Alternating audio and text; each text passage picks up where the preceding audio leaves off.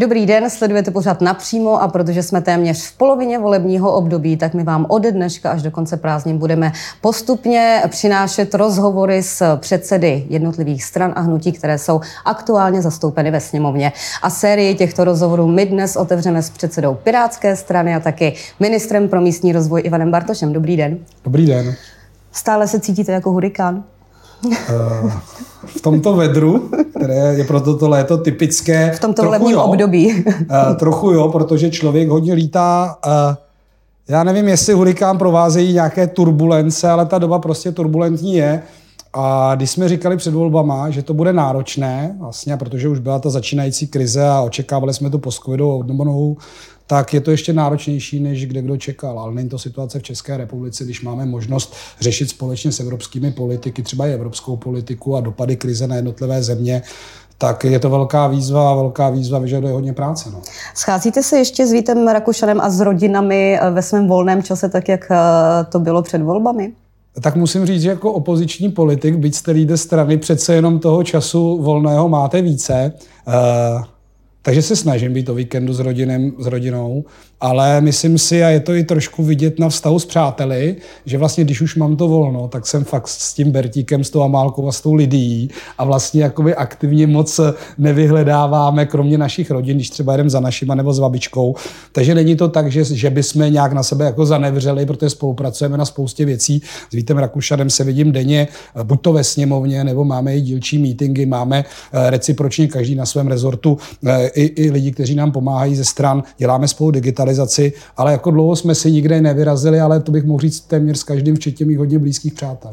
Takže to neovlivnilo ten výsledek eh, konečný voleb eh, nějak vaše přátelství. Já připomenu, že vlastně kvůli kroužkování nakonec dnes mají Piráti eh, ve sněmovně čtyři poslance, starostové 33, ačkoliv jste spolu šli v koalici. Eh, víte, ona eh, politika, já jsem často dotazován na to, jak něco vnímám, nebo jak se cítí piráti, nebo jaké jsou vztahy. A ta politika je prostě normálně práce. A od politiků, kteří jsou v exekutivě a těch pět stran teď řídí tuto zemi, tak jako důležitý jsou ty výsledky. Takže nějakou tu Eh, špatnou náladu nebo rozčarování se mi já jako předseda musel velmi rychle zahodit po výsledku voleb a prostě šáhnout do té práce a musím říct, že ve věci třeba přípravy transformace digitalizace, kdy vznikala DIA i přejímáním spoustu, eh, spoustu eh, agendy, které doposavat vykonávalo ministerstvo vnitra, tak naopak to bylo založené na tom, že s Vítem Rakušanem musce spolupracuju a Eh, vládneme v řadě krajů v koalicích s hnutím stan a já si myslím, že prostě politik se musí přes nějakou lekci, kterou třeba ve volbách dostane, prostě předníst a dívat se na to, jako jestli plní program, co dodává pro tuhle tu zemi, i když je legitimní se dotazovat na nějaké pocity. Já se tomu nebráním ty věci komentovat, ale je to takový fičák eh, evropský předsednictví, řešení války na Ukrajině, že spíš všichni jako jednají konstruktivně. Kdybyste se mě zeptala na eh, jiného člena vlády, byť třeba jsme názorově velmi rozdílní, tak jako vláda prostě se musíme potkávat a řešit ty věci a vždycky se líp řešejí, eh, když jako se snažíte udržovat dobrou náladu a nějakou férovost, což samozřejmě neznamená, eh, že ty politici nemají rozpory třeba v dílčích agendách nebo k tomu, jak se k ním doberete. Říkáte, že je to lekce, tak je to lekce, ze které si Piráti třeba pro příští sněmovní volby vemou nějaké ponaučení, že už nepůjdou s nikým v koalici nebo si třeba lépe ošetří uh, některé podmínky? Uh, tak ono, podle mě podmínky byly eh, ošetřeny dobře, spíše otázkou, jak byly dodržovány. Z naší strany dodržovány Viděli jsme byly. nějakou analýzu, my ano. Jsme, my jsme i v některých teď volbách, co byly komunální, jsme kandidovali v různých koalicích, ale spíše Piráti šli samostatně a uvědomme si i tu situaci, která ale byla před rokem 2021. A ta společenská poptávka na to, aby tady další volební období nevládl Andrej Babiš z komunisty a z SPD, byla veliká. A já, když se podívám dozadu a řeknu si, hele, kdyby jsme třeba tu koalici nedělali a ty volby by dopadly jinak. A většinu ve sněmovně by měl eh, pan Babiš s panem Okamurou, eh, nemyslím si, že by to byla situace, za kterou by Pirátům lidi zatleskali, kdyby jsme nevyjednávali i koalice spolu o tom vytvořit koalice s ambicí vyměnit tu vládu Andreje Babiše. A ty plody té jeho v uvozovkách práce jako sklízíme dnes a i třeba jednání sněmovny, které ve věci rozpočtu bylo eh, vlastně dvoutýdenní prvního čtení, tak, tak jako tím přece řešíme ten obrovský deficit, s kterým jsme zdědili tu zemi před rokem a půl a stále se nám nedaří to dotáhnout do rozumného směru, ale už loni jsme ten deficit výrazně snížili. Jako dívám se na to jako něco, co se stalo. My jsme strana, která se dívá do budoucnosti, otevíráme témata historicky i nyní, které prostě jsou v popředí zájmu, ať jsou to technologie, ať jsou to nové koncepce mezinárodní politiky, vzhledem k tomu, jak se situace změnila po Putinově útoku na Ukrajinu. Myslím si, že Jan Lipavský naplňuje jako parametry moderního politika s odkazem na to jako havlovskou politiku, ale na ty nové výzvy Eh, myslím si, že vlastně ta doba se jako mění, je jiná. Já jsem často dotazován, jestli se jako piráti posunuli, tak eh, obsahově nebo tím nastavením hodnotama strana, která brání svobodu, snaží se o férovou společnost, rozumí digitalizaci. V tom ne, ale jako mě je o 14 let víc, než když jsme tu stranu zakládali. Takže už nejste stejný rebelové, jako jste byli třeba v roce 2009. Já si myslím, že jsem adekvátní, já jsem adekvátní, jako to může mít 43 let, mám dvě děti a rodinu. Jakubovi Michálkovi už taky není 18, ale mu přes 30. Mikuláš Ferenčík, který byl Benjamínek, když se zakládala strana, má tři děti, eh, tak samozřejmě v tom životě jako nějak spějete, poznáváte a učíte se. A já jsem mi před mnoha lety říkal, že v momentě, kdy se ten politik zastaví, stagnuje, myslí si, že je něco dané, Eh, a neučí se a nemění se, tak jako to je začátek konce toho člověka v politice. Myslím si, že jako celý život je nějaká cesta, na který se učíte a snažíte se zúročit v nějaký, buď v práci nebo v politice, která je práce, jako ty znalosti. A ta strana se samozřejmě v tomhle to mění a já jsem za to rád. A ty zkušenosti třeba z vedení krajů, eh, to volební období, kdy byl Zdeněk Hřib eh, primátorem, ale i třeba působení v současné koalici ve vedení Prahy, že to prostě jednak máme ty výsledky v těch oblastech, které pro nás jsou důležité, ale jednak prostě to je přece ta cesta. A není ten vývoj, o kterém vy teď mluvíte, třeba jedním ze svárů uvnitř strany, protože vlastně tam jsme mohli pozorovat v posledních týdnech možná nějaké ideologické rozepře, například když se jednalo o Jance Michailidu, zda by měla být eh, v širším vedení strany, mnozí poukazovali na to, že Janka Michailidu, eh, to je přesně to, co reprezentuje ty naše rebeluj, řekněme, rebelující kořeny.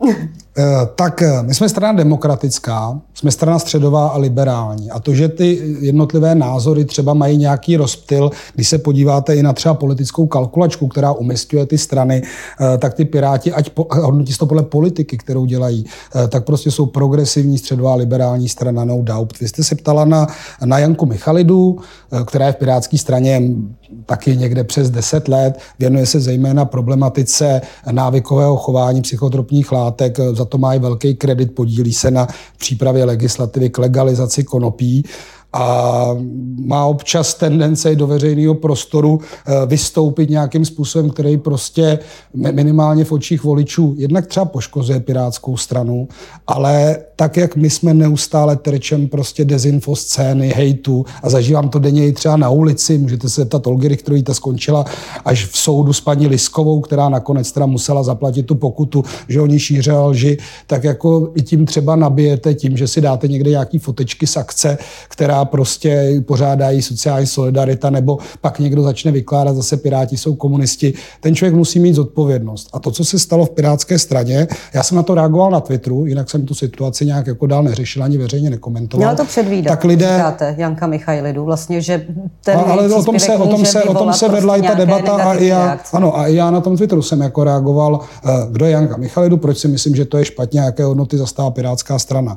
A když si vezmeme, co se stalo, byť to bylo hodně eh, sledováno médií, eh, tak my máme 30 hlavý republikový výbor, kam volí všichni členové strany jednu část a pak jednotlivé kraje své reprezentanty. A tam dochází k obměnám buď přirozeným nebo někdo skončí. A prostě to stejné celostátní fórum, které tam tu Janku Michalidu zvolilo, jako třeba historicky jako Jakub Michálek je teď člen republikového výboru, myslím, že Zdeněk Hřib, eh, taky prostě odvolalo, protože si myslí, že to není správný, když někdo působí takhle eh, třeba na veřejnosti v nějakých výrocích a nenese za to tu zodpovědnost vůči, vůči té značce, nebo pak jako zavdává k spochybnění toho, že Piráti svým vystoupením nebo nějakým jako vyjádřením veřejným, jako my jsme vznikli jako strana, která boje proti totalitě, která boje za lidský práva a jako je velmi nepříjemný, když vám někdo potom, byť třeba si to jenom nějak vyloží, jako lepí na záda eh, nějaký autoritářský sklony, to je prostě špatně. A já, já, já vystupuji tak, abych nezavdával v jiných oblastech, kterým se za, zabývám jako nějaké příčiny k tomu, abych zbuzoval pochybnosti o něčem, co dělám. Myslím si, že to je jako osobní zodpovědnost, do které by také eh, jako eh, měli ty členové, kterým je od 18 potřeba jako 70, jako nějakým způsobem dospět, to je i ta politická zkušenost. Kdybyste měl zhodnotit fungování koalice, vyzdvihnout jednu věc, které si na té spolupráci ceníte a třeba vyzdvihnout i jednu věc, kterou byste označil ne třeba úplně za problém, ale řekněme za výzvu, na které by eh, bylo záhodno na tom pracovat? Já si myslím, že uh, asi největší hodnota té koalice a teď neberu mezinárodní image a kroky České republiky, což si myslím, že Česká republika si opravila reputaci, zvládla v roli ministrů výborně předsednictví. On, Honza Lipavský v zahraniční politice od kolegů ze zahraničí velmi ceněný. Jsme v Radě pro lidský právo OSN, spoustu věcí se daří, ale vnitřně, že nakonec se ta koalice, a je to pět stran, což je velmi obtížné, protože máme programy, máme, máme programové prohlášení, kde je ta schoda, tak se jakoby dobírá v těch věcech těch výsledků. A myslím si, že ať už to je zvládnutí eh, vlastně trošku změny politiky České republiky vůči závislosti na zdrojích, kde přes 90% zdrojů, které jsme měli od, eh, od eh, uhlí, týkající se, týkající se třeba dovozu paliva pro jaderný, jaderný reaktory, zemní plyn, že se nám podařilo to přehodit z toho čistě ruské závislosti. A to byla práce spousta lidí v Evropě, nejenom ministra Sikely, že se nám skutečně daří ty věci tak to dodávat a vlastně na ty největší krize reagovat. A to není jednoduché, když máte pět stran.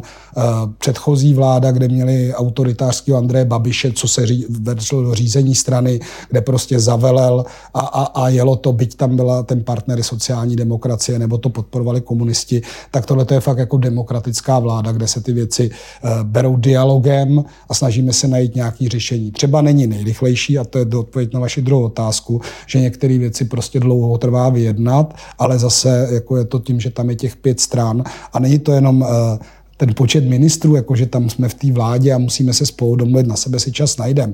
Ale máme poslanecké kluby, eh, které prostě musíte třeba přesvědčit o tom, že tento kompromis je dobrý a je nejlepší pro Českou republiku a zároveň, co se vám třeba podařilo do toho zohlednit. A za Piráty musím říct, že jak programový prohlášení vlády, tak třeba i finální podoba eh, toho, toho zdravného balíčku, jako tam má významný, významný rukopis Pirátů, třeba ve věci týkající se podpory bydlení, eh, zařazení různých různých, různých eh, těch, eh, řekněme, eh, důležitých komodit v té nižší sazbě DPH, řadu dalších. A já nechci říkat, čemu jsme zabránili, co jsme prosadili. Výsledek je společný balíček, za kterým stojí koalice. Opět je to podle mě docela velká hodnota. Co říkáte tomu, že mnozí vás označují za opozici uvnitř koalice? Teď se třeba například scházíme v poslanecké sněmovně, kde se rozebírá konsolidační balíček. Ministr Jurečka, vzhledem k tomu, že eh, poslanec Michálek předkládá už nějaké pozměňovací návrhy, tak vzkazuje, že pokud vlastně jako vy nebudete ctít dohody, že byste je o tom měli informovat, že dohoda zněla, že vlastně se nebudou ty pozměňovací návrhy předkládat.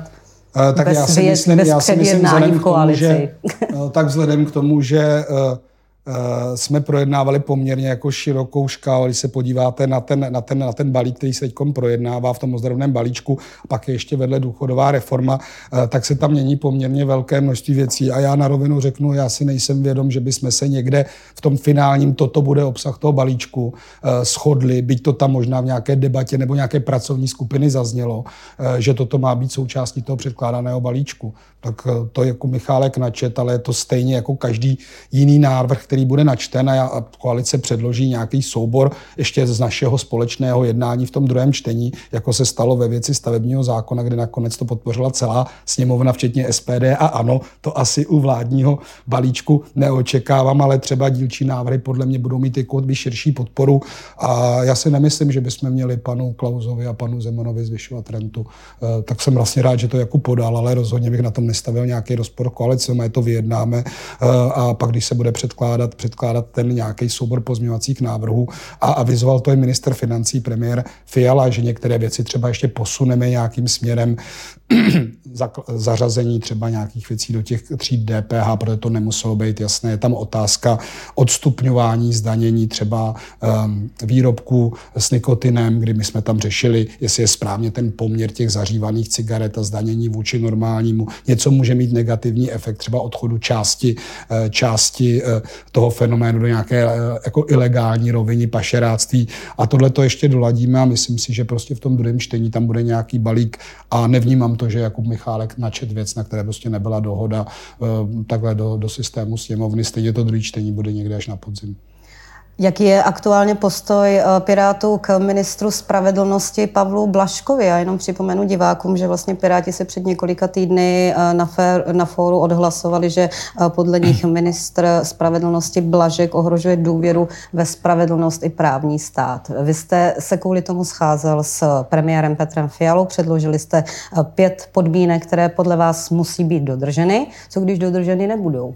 Eh, tak já bych nejdřív ještě zarámoval celou tu situaci. Ono to není jako eh, o tom, že Piráti si někde jako dupají nožičkou, tak já, když jsem se o tom bavil s Petrem Fialou, tak na rozdíl od Andreje Babiše my si jako vážíme to, že ta vláda má tu důvěru a hlavně jako buduje tu důvěru v ten právní stát. A myslím si, že ty výhrady, které jsem mi formulovala, které ostatně zazněly na Pirátském fóru v tom členském podnětu, Eh, jako jsou výhrady, které mají nejen eh, Transparency International organizace, které vlastně dohlížejí eh, na ten právní stát v České republice z toho občanského, ale i spousta veřejnosti. A ty otázky byly zcela legitimní. Já jsem se šel s Petrem Fialou, tu věc jsem s ním prodiskutoval a, a řekl jsem mu, že budu jednat i s ministrem Blaškem. Já jich neto jako podmínky. My jsme prostě jaký, co si myslíme, že je špatně a že by se tak dít nemělo. Ať už že to, to není třeba, ultimátum, že třeba... pokud něco z těch podmínek bude porušeno, tak Piráti se zvednou a nebudeme svým vzhledem, působením ve vládě to no já teda, já teda za prvý, vzhledem k tomu, že Pavel Blažek, jako když jsem se s ním o tom bavil a my teď budeme, a byl to velký požadavek i na minulou vládu ohledně nezávislosti eh, státních, státních zastupitelství a zástupců, tak Pavel Blažek předkládá jako minister spravedlnosti ten návrh, je tam spousta i pirátských návrhů, tak třeba jako já chci, aby tenhle ten zákon, který je velmi symbolický, ale velmi praktický pro společnost, kvůli vlastně tomu problému eh, nezávislosti, nezávislosti státního zastupitelství za Marie Benešový, jako byla, eh, bylo 300 tisíc lidí na letný, tak třeba tohle je fakt důležitá věc a Pavel říká, ano, já to také předložím, bude to mít hladký průběh, když je to jako jednou z našich priorit a, a takhle jsme prostě postupovali. Já třeba někdy reaguju jako na Twitteru na někoho, ale zrovna když jako jste pod drobnohodem ve věci vyšetřování kauzy v Brně, tak jako není žádoucí, aby minister vystupoval a jako tu kauzu třeba třeba komentoval, když už prostě je to takhle nasvíceno, že by tam mohl být střed zájmu, že by mohl nějakým způsobem ovlivňovat průběh toho vyšetřování. Já když si vzpomenu na dozimetr, tak ty nároky na Víta Rakušana, eh, když se ta kauza vyšetřovala, on na pozici ministra vnitra byly obrovské, tak prostě pojďme se na to dívat stejně. A já jsem to procházel s Pavlem Blaškem, setkal jsem se ještě krátce potom s premiérem po tom setkání a myslím si, že i z vyjádření Pavla Blaška do médií jako nebylo žádný důvod jako ultimát. Jasně, jasně, třetí věc, eh, ten zákon eh, od pana Daniela, myslím, že to komentovali premiér, někde zaznělo, že skutečně ta, ta olomoucká část, že ta pobočková síť tam prostě jako nefunguje, špatně se koordinuje. Zase pokud do toho budeme nějakým způsobem jako vláda nebo, nebo, nebo zasahovat do nějaké jako pobočky, tak by to mělo být vydiskutováno. Michal Šalomoun vede tu radu, eh, radu vlády proti korupci, to je výborná platforma, kde se můžou i třeba sejít, eh, sejít eh, ti strážci demokratické země, rekonstrukce státu, prostě jednat, jednat tak, aby ta vláda měla důvěru a myslím si, že to je společný v této věci. Myslím, že to je společný cíl celé vlády, že to není o nějakém konfliktu eh, Piráti versus Blažek, ale jsou to nároky společnosti, kde většina z nás, eh, většina z té společnosti někoho z těch stran volila, díky tomu jsme teď ve vládě a k ní máme nějakou zodpovědnost. A pokud nějaká část jako zvedá, zvedá eh, významně prst, toto se nám nelíbí, tak samozřejmě politici mají reagovat, mají prostě dostat těch svých slibů. A já jsem snad předevčírem, jedna z těch věcí byla i můj požadavek na Pavla Blaška, ať komunikuje komunikuje eh, s Transparency International, z milion chvilek prostě s těmi lidmi, kteří, eh, nebo s občanskou společností, která jsou reprezentována těmito organizacemi. A snad jsem teď zaznamenal, že už eh, šli nějaký, jako předseda přistálo mi to v datové schránce v mailu, že Pavel Blažek odpovídá na ty dotazy, které zazněly od Transparency International A jako politiky je třeba hlídat. Já jsem rád, že se to děje, já jsem politik, taky jsem pod drobnohledem a je to prostě běžný, že takhle postupujete. Já jsem se podívala eh, poměrně podrobně na váš program, který jste eh, vlastně slibovali voličům před volbami v roce 2021 spolu se starosty, těch 907 stran, ano. Našla jsem tam některé věci, které už nyní víme, že se nepodařily. Například garantujeme seniorům, že nesnížíme důchody a jejich zákonnou valorizaci. Takových těch věcí jsem tam našla víc. Co všechno se vám nepodaří splnit z toho? Jak to budete vysvětlovat voličům? A No tak eh, já si ty otázky ohledně programu řeším prakticky každý den. Ostatně věci, s kterými proaktivně vystupuju, který řeším, jako je bydlení nebo digitalizace, tak jako informuji o tom, jaké kroky se dějí, jaké nedějí. Vy jste si vybrala tuhle tu věc a ostatně uh, to zpomalení... To v oblasti ne, ale já vám, jako, tak já vám, jako první bod ne, ne, ano, ano, ano, no. já bych, a tohle to bych zrovna chtěl, chtěl vysvětlit na nějakém příkladu. Uh, byla, post, byla doba ještě covidu, očekával se nějaký vývoj postcovidové obnovy ekonomiky a dalších. A, a v té době, a to není hra ze slovíčky, ale jako za ten, za ten rok a něco se ta doba fakt významně změnila. A já vám uvedu jiný příklad, je to asi o dva řádky níž. V tom programu je taky napsáno, že na konci volebního období eh, v roce 2025 bude průměrný důchod nad 20 tisíc. Jo? To už je nyní. No, to je nyní, ale neznamená to, že ti lidé mají výrazně víc. Prostě šla jakoby inflace. A na tom chci jenom ukázat, že kdybych to bral jako uh, toto se nějakým způsobem stane a fajfkuju, tak aniž bychom jako udělali nějaký aktivní krok a pouze souhrou jako negativního vývoje inflace, války na Ukrajině, ceny pohonných hmot a ceny energií, tak vlastně tuhle tu věc jste splnil, aniž byste jako chtěl a mohli byste si říct, ale výborně, toto jsme splnili v druhém roce. A taky to nedělám. Myslím si, že to vyhodnocení toho programu je s ohledem prostě na celou tu dobu. A v momentě, kdy ta inflace skutečně byla skoková, uh, a když to bylo těch 17%, i valorizační mechanismus automatický byl nastaven jako na inflaci běžící pod 3%. A v momentě takovéhoto výkyvu už vám to ten základ zvedá jako na pořád. A to si myslím, že je důležité si uvědomit, protože ten stát musí zajišťovat všechny ty funkce je zde velký požadavek i od našich voličů, aby se skutečně, pokud to nejsou nějaké investiční peníze, neřešil ty věci jakoby na ten deficit a ta oblast toho sociálního eh, schématu, ať už jsou to důchodu či nějaké jiné dávky, je největší mandatorní náklad toho státu. A eh, důchody rostou, eh, byť po těch opatření, která teď třeba to nebude zase takhle rychlé a situace náhlého výkyvu nebo vysoké inflace po nějakou dobu bude tahle vláda řešit jinak, ale v optice toho eh, programu, kdyby ten vývoj postupoval tak a nebyla ta válka, eh, tak eh, třeba k tomuhle tomu kroku v té inflaci u 3%, aby fungovaly ty dva vzorečky klasické valorizace, která, která stále jako bude probíhat. Takže ono to nemá, jako že ty peníze už ty lidi nikdy neuvidí, pouze tam nebude ten, ten, ten mimořádný skok, tak jak to bylo do posud a u té 17% valorizace to byly prostě obrovské rány pro ten státní rozpočet v řádu desítek miliard, které se zděděným eh, deficitem přes 400, prostě ten stát se musí zase půjčit. A fakticky se to ale projeví vlastně zase na tom životě těch lidí, že je ten velký deficit, čím více dlužíte, tím více platíte na úrocích a aniž by ta vláda to mohla jakkoliv ovlivnit, tak historické, historické deficity, které začaly už za vlády Andreje Babiše, prostě Českou republiku každý další rok budou stát třeba o dalších 20 miliard navíc pouze obsluha státního dluhu. Proto si myslím, že bychom měli pracovat i na tom, eh, jak Česká republika může mířit do toho systému RM2, protože ta obsluha státního dluhu je pak výrazně nižší. Prosadíme změnu politické kultury a jednacího řádu v poslanecké sněmovně. Toho se dočkáme vzhledem no. k tomu, že člověk má pocit, když sleduje v tomto volebním období jednání poslanecké sněmovny, že se ta kultura ještě zhoršila a že byť se o změně jednacího řádu eh, v řadu týdnů hovoří, že vlastně eh, možná k ní není vůle. No tak jednak bych řekl, když si, když si uvědomíte, že ten návrh, a tohle je takový zajímavý paradox, že ten návrh vznikal v opozici, a já si nemyslím, že my bychom se jako opoziční strany chovali jakkoliv jako neslušně, nebo že bychom vytvářeli takovou atmosféru, kterou teď teda zažíváme, zejména od hnutí SPD a Tomia Okamury, ale i od dalších. Eh, I vlastně ty jakoby až za hranu výstupy, včetně blokování řečnického pultíku, byť jsme tam měli taky pana Volného, kterého musela vynášet ochranka, který se prala napadal předsedajícího ve sněmovně, když si vzpomenem. A ono to vlastně platí i teď, i když jsme strany ve vládě. Nemyslím si, že by ministři uráželi své oponenty nebo jednali nějak, nějak to, ale jako Michalek předložil, ty návrhy změny jednacího řádu. Je na to sněmovní komise a já věřím, že dílčí změny tam jakoby nastanou k tomu, aby ty věci měly jako hladší průběh. Ale není to o tom nějakým způsobem usurpovat opozici. Ostatně my jako opozice jsme si to dávali do programu.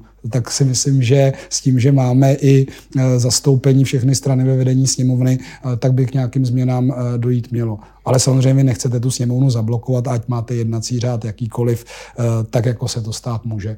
Příští rok nás čekají volby do Evropského parlamentu. Mám trochu pocit, že v řadách Pirátů probíhá trošku souboj o tom, kdo bude lídrem kandidátky. Koho byste si tam představoval? já, já jsem za to rád, protože to je zdravý souboj. Měl by to být to pan tak... Ferjenčík nebo někdo z těch současných vůbec, europoslanců? Vůbec, eh, Komu byste dal hlas vy? Vy samozřejmě budete rozhodovat v nějakých primárkách o tom, tak ano, kdo jsou je to, váš jsou to, favorit? Jsou to primární volby, které budou v září na celostátním fóru, kam ostatně určitě i, eh, i vaše televize bude pozvaná. Věřím, že se zúčastní. Je to vždycky uh, takový svátek Pirátů, ty celostátní fóra. Uh, samozřejmě obhajují všichni naši současní tři europoslanci a europoslankyně uh, a Markéta Gregorová, eh, Miky, Miky Pexa i Marcel Kolaja. Eh, vnímám tam asi šest dalších kandidátů, kteří usilují o to první místo a já ty preference asi teď sdělovat nebudu. Eh, ta volba bude, bude Máte v září. favorita? No, tak já hlavně potřeba, aby to fungovalo jako tým. Myslím si, že i třeba v evropském předsednictví a těch, a těch důležitých zákonů ten přenos mezi Piráty a, a, a naším zastoupením funguje. Byť prostě ta evropská politika není o domácích politických stranách, ale je o tom, o té politice v těch frakcích, v rámci kterých jste, i když my tam fungujeme trošku jinak, nejsme strana zelených, máme jiný přístup třeba k jádru a, a k dalším otázkám. A já teď jsem byl nedávno konfrontován tím, jestli jako ti naši poslanci tam jako třeba nehlasují trošku nějak divně. A když se podívám na oficiální pozice České republiky, Eh, v Evropě, když třeba vyjednávají naši ministři v radě, když já jdu na nějaké jednání, nebo co jsme vyjednali eh, v rámci evropského předsednictví, nebo na co jsme navázali po Andrejovi Babišovi, tak mně přijde, že ti piráčtí europoslanci jsou jedni z mála, kteří hlasují v souladu s oficiálními pozicemi České republiky a naopak reprezentanti jiných i třeba vládních politických stran vlastně hlasují pro jaksi jinou politiku, ne té strany jejich domácí, ale jinou politiku, eh, než třeba ta Česká republika tam eh, jako prezentuje.